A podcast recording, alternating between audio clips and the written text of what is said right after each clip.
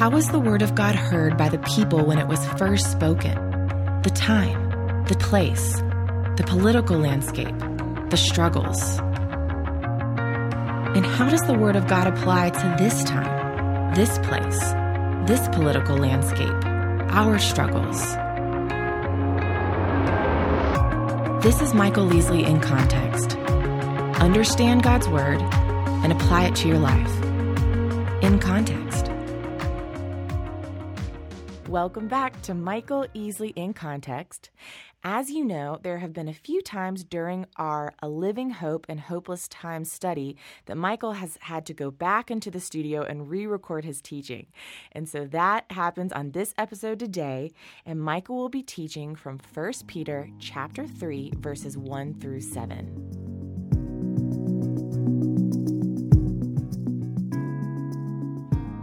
From an eloquent section, probably an early Christian hymn, exalting Christ as our example in suffering, Peter's attention now turns to the home.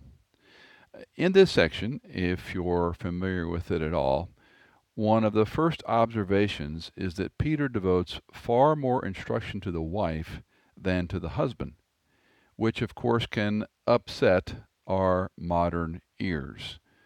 In defense, you may recall that Paul in Ephesians chapter 5 spends far more time addressing the husband than the wife. so maybe we can say that softens the blow. Most of us have heard the old saw submission is knowing when to duck so God can hit your husband. My wife has written a great book called Dancing with the One You Love. This is shameless wife promotion. Uh, it's a book about living out submission in the real world, and you can find information on the In Context site about the book, and you can order it anywhere online where books are sold. In chapter one, uh, Cindy begins I am opinionated, I am independent, I am strong willed, I am not afraid to make decisions, I am happy to take leadership, I am confident, I am also submissive to my husband. To many women, this seems like a confession of a person at Alcoholics Anonymous. You know, hi, I'm Cindy and I'm submissive. Even writing those words rankles me.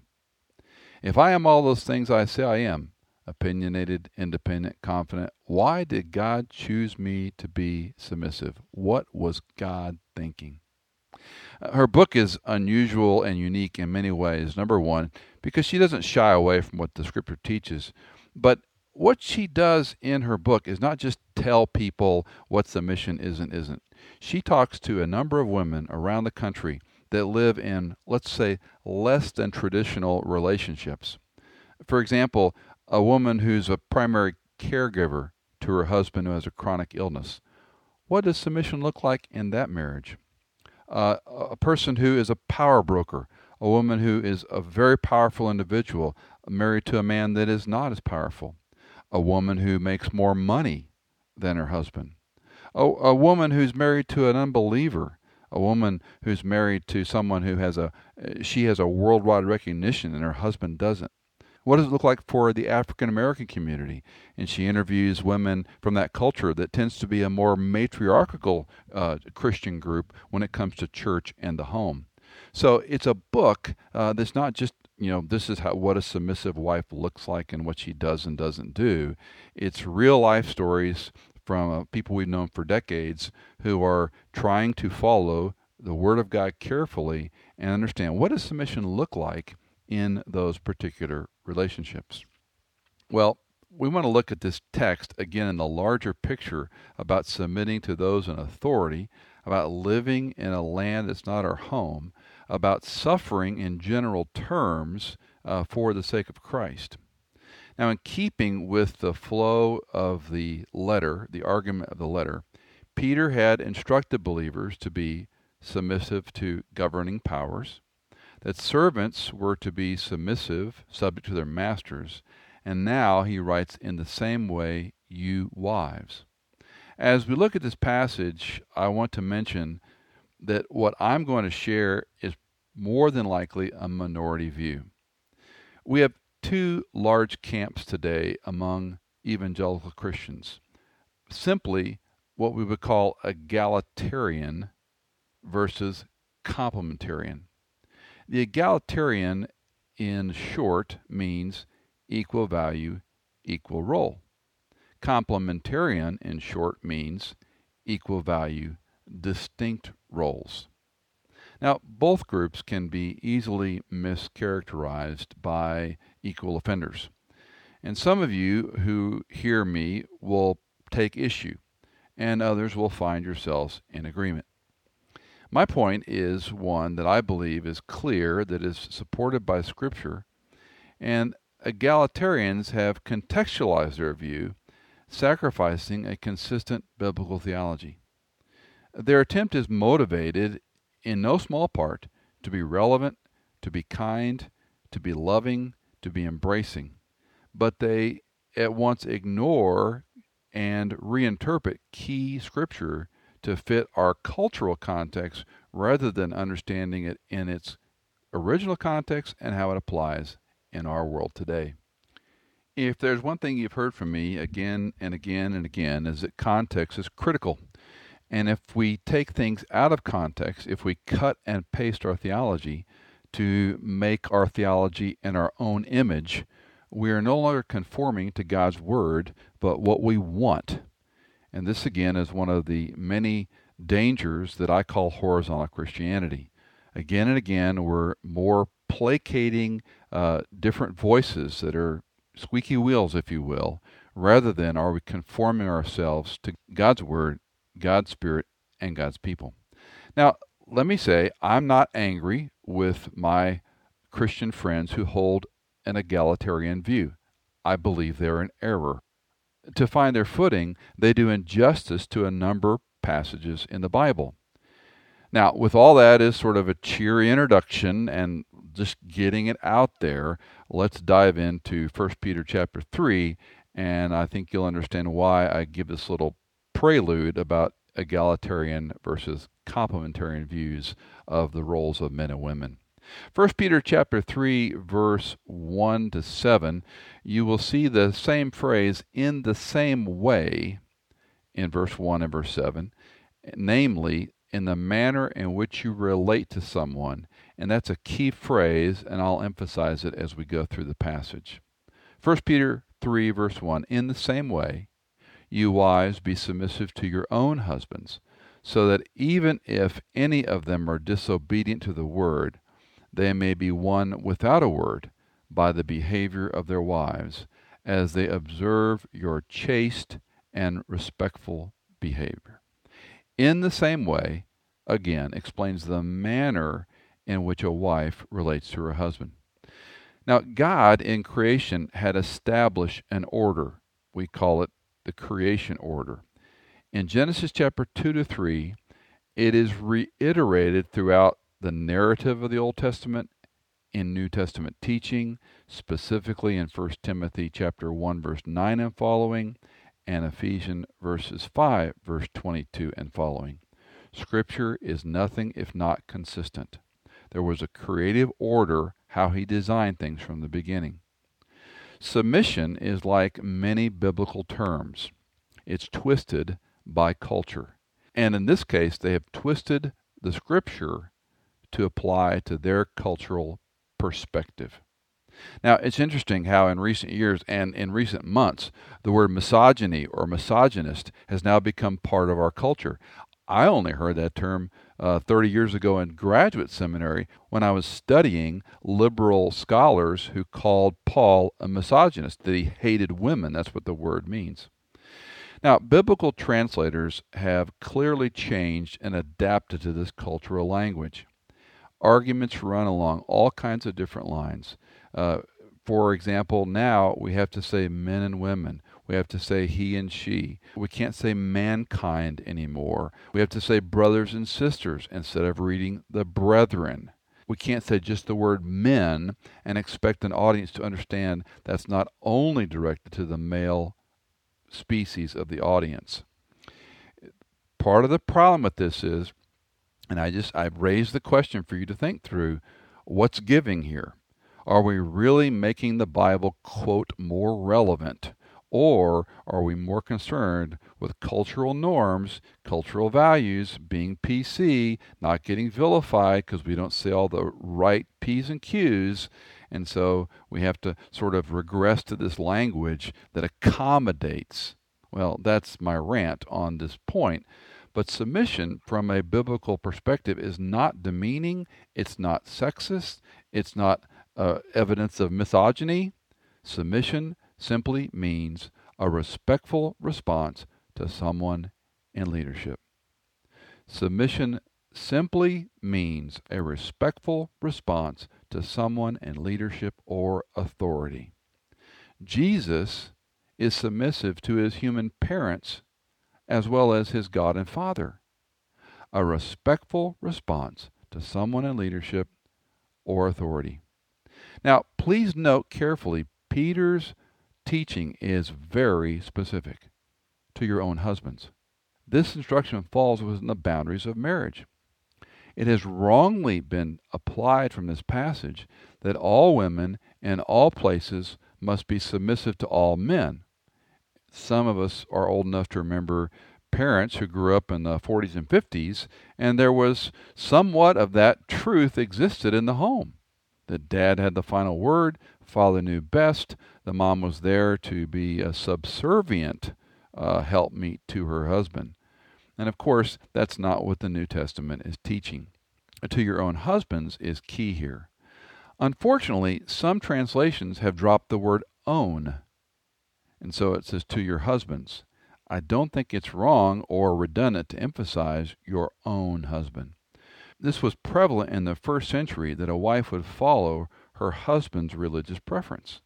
So this would be a gentle and shrewd way for her to relate to her husband.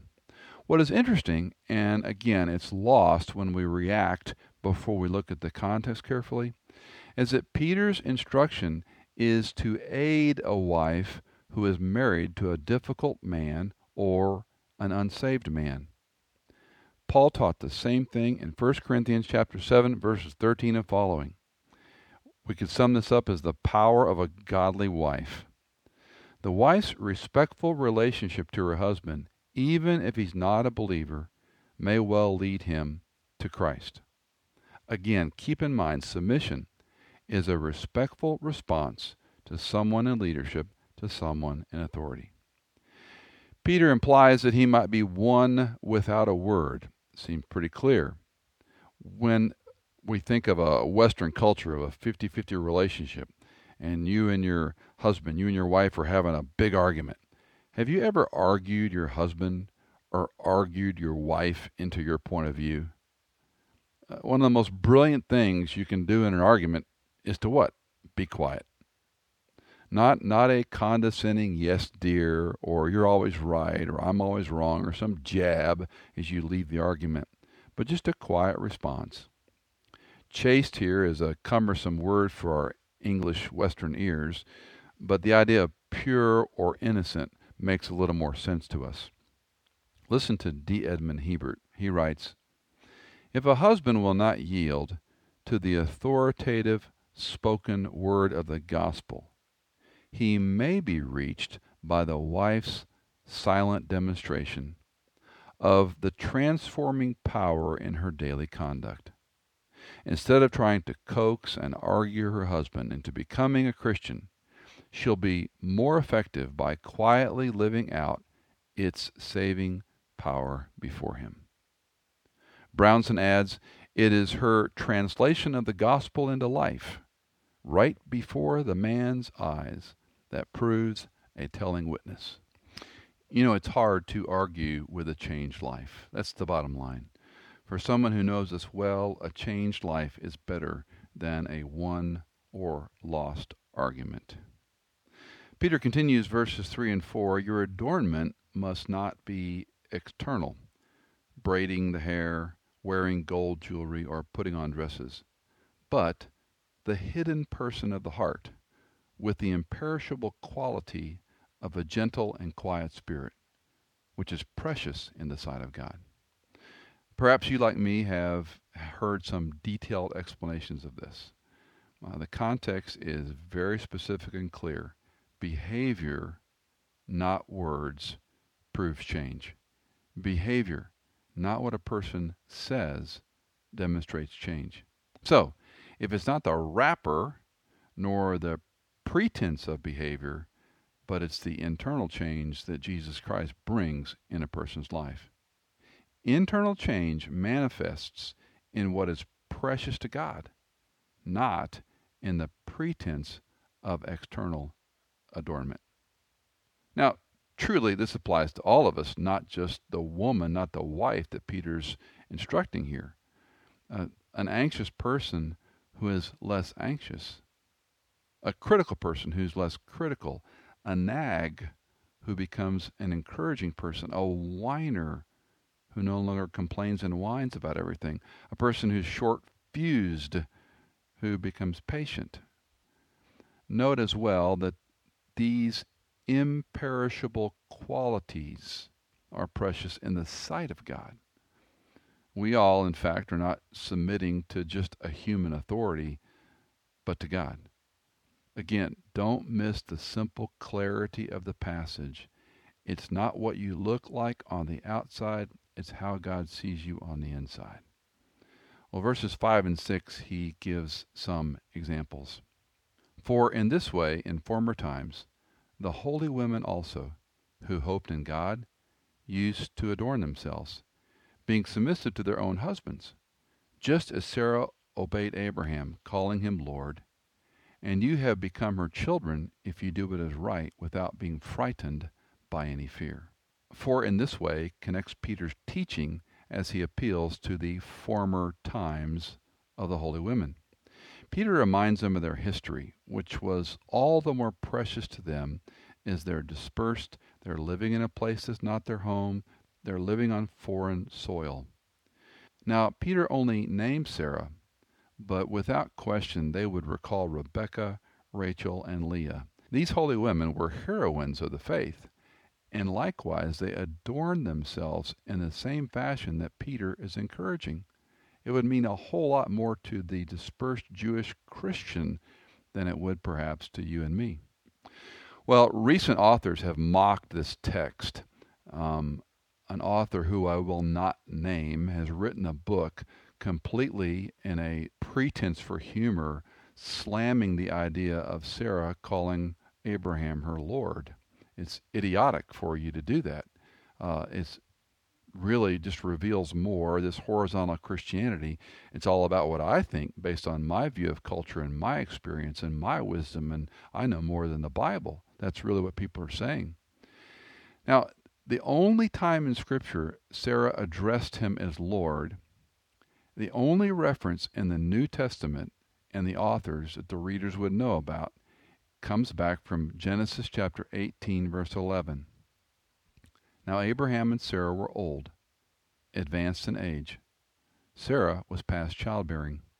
Sarah laughed to herself, saying, After I have become old, shall I have pleasure, my Lord being old also? And the Lord said to Abraham, Why did Sarah laugh, saying, Indeed, shall I bear a child when I am old? Is anything too difficult for the Lord? At the appointed time I will return to you at this time next year, and Sarah will have a son. Sarah denied, however, saying, I did not laugh, for she was afraid. And he said, No, but you did laugh. Now, just a pesky detail, but did you notice she laughed to herself? Namely, it's a glimpse into Sarah's great respect toward her husband, God's chosen servant, who had been granted the most important covenant of all time Keep this in mind. The only time in Scripture Sarah refers to Abraham as my Lord is when she's saying to herself, After I have become old, shall I have pleasure my Lord being old also? By the time Peter's audience lived, the Abrahamic covenant meant the world to them. Their journey would seem slight compared to their patriarch. It's not too far stretched to understand the reason Peter appeals to this illustration. These believing Jews are living in a land that's not their home, and he's telling them a story about Abraham and Sarah who lived most of their life not in the land that God promised. The journey would seem small compared to the patriarch. Well, secondly, the instruction then husbands to their wives. Verse 7 You husbands, in the same way, that's that phrase tying it together, live with your wives in an understanding way, as with someone weaker, since she is a woman, and show her honor as a fellow heir of the grace of life, so that your prayers will not be hindered. The husband here is not a chauvinistic overlord. Uh, the husband is to live in an understanding way. It means knowledge of. Now, any husband I know rejoices when he reads this passage and it doesn't say understand your wife. it says live with her in an understanding way, which gives us hope that we all have an opportunity. Prof. Hendricks frequently exhorted the men in seminary be a student of your wife, study her likes, her dislikes, study what encourages her, what discourages her, study ways you can help her where she needs help, study things that hinder her. Uh, some of you have been married longer than Cindy and me, others not as long. I continue to say I'm still learning about Cindy. I'm still studying her. I'm still trying to navigate what encourages her, what helps her, what discourages her, what slows her down. And if I am to live with her in an understanding way, that's my objective. The phrase someone weaker again is grossly misinterpreted. It may raise the hair on the back of your neck and you might get all upset about it. Don't let the world teach you theology. Let's look at what the passage is and isn't saying. Now, of, of note here, this is not intellectual inferiority. This is not saying the woman is not as smart as the man. That's patently wrong. It is comparative. Both men and women are earthen. Both men and women are frail. Now, while most women, not all, would concede weaker could well apply to physical strength, there are those who would again take issue with that today. But in individual sports, for the most part, we continue to segregate men and women. So we have men's tennis and women's tennis. We have men's golf and ladies professional golf. We don't eh, we don't as a rule put those on the same level. Susan Foh writes, the wife may be considered weak because of her role as a wife. She, by marrying, has accepted a position where she submits herself to her husband. Such a position is vulnerable, open to exploitation. The husband is commanded not to take advantage of the wife's vow of submission. Her acceptance of this position of weakness is submission to him, is a call to her husband for consideration and thoughtful support. Lenski adds Christian knowledge will accord the wife with all the consideration and thoughtfulness which God intends for her as a weaker vessel in the wifely relation. Well, first, this understanding way. Second, as someone weaker. Third, show her honor. Seems to me the translations that rend her, treat her with respect, is not quite as strong. Grudem writes, one can treat someone with a detached, formal respect and yet give no special honor to a person at all. Honor is recognition. Honor is that she deserves a proper, good, and godly commendation. Interesting, the noun form can mean honorarium or compensation. So it follows if you and I honor our wives, there's no room for disrespect, for ill treatment, or dismissiveness. To stress this divinely ordered relationship, Peter continues, she's a fellow heir of the grace of life. A fellow heir is not a subservient person. She's a co heir.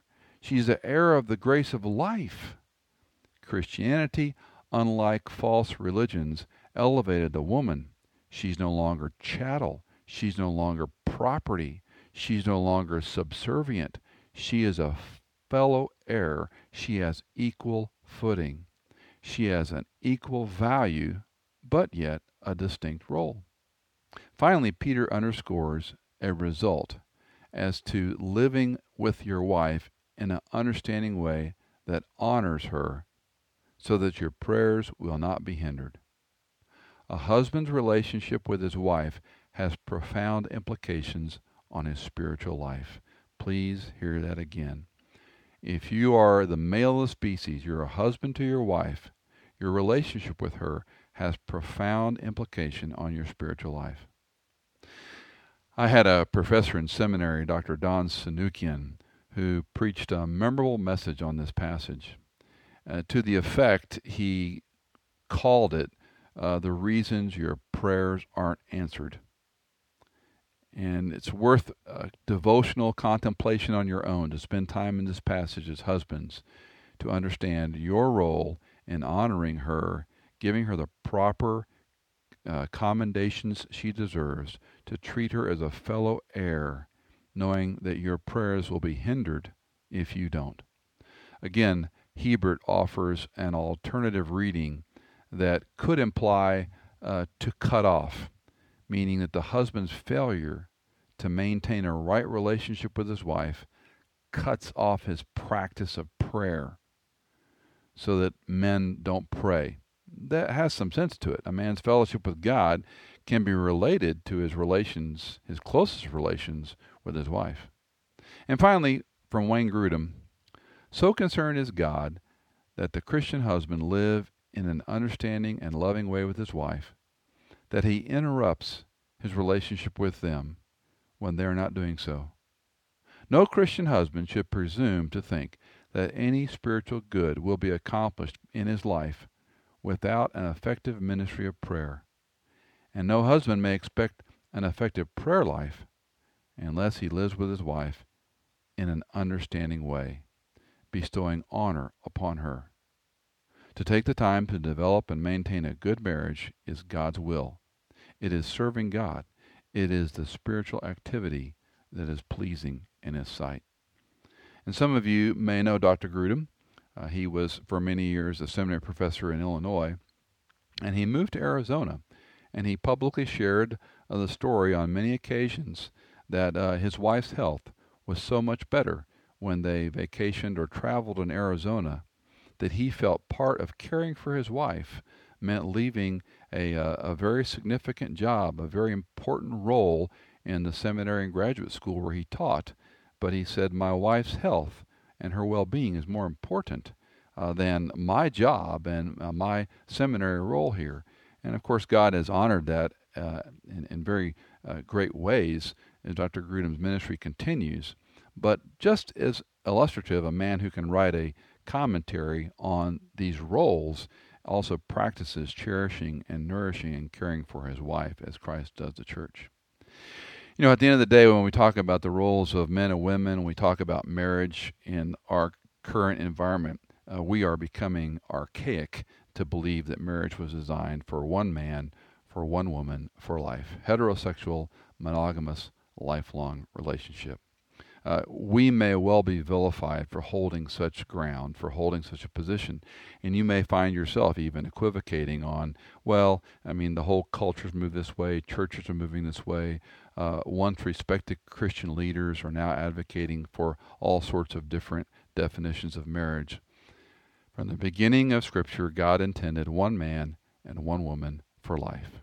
Through a heterosexual monogamous relationship, procreation occurred.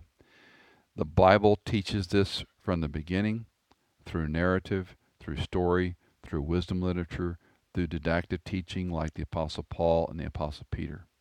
The Bible opens with a wedding with Adam and the woman, Ish, Ish, Ah, man and wife, both made uh, in God's image. The Bible is full of story and narrative and teaching on marriage, and the Bible ends with a wedding. And that wedding is Christ and His church. Christ being the bridegroom, the church being the bride, that he would present her to himself without any spot or wrinkle or any such blemish. Uh, marriage is the graphic depiction of God's love for his church, that Christ is the bridegroom and the church is the bride. How dare we meddle with and tamper with this one covenant relationship that he asked man and woman to keep? Uh, be of good courage. Uh, whether your marriage is easy or hard, be the man, the husband, the father that God wants you to be, regardless of your wife's response. Be the woman, be the wife, be the mom that God wants you to be, regardless of your husband. You see, we stand on our own two feet before Christ. And as a wife or a husband, the best way to a good marriage is being the person that God intended you to be. Michael Easley in Context is fully funded from donations by our listeners. If you're a regular listener, would you consider giving a one time or perhaps monthly donation on our website? You can find us on michaelincontext.com. In Context is engineered by Chad Cates, produced by Hannah Seymour, and music composed by Tycho, Chad Cates, and Blair Masters.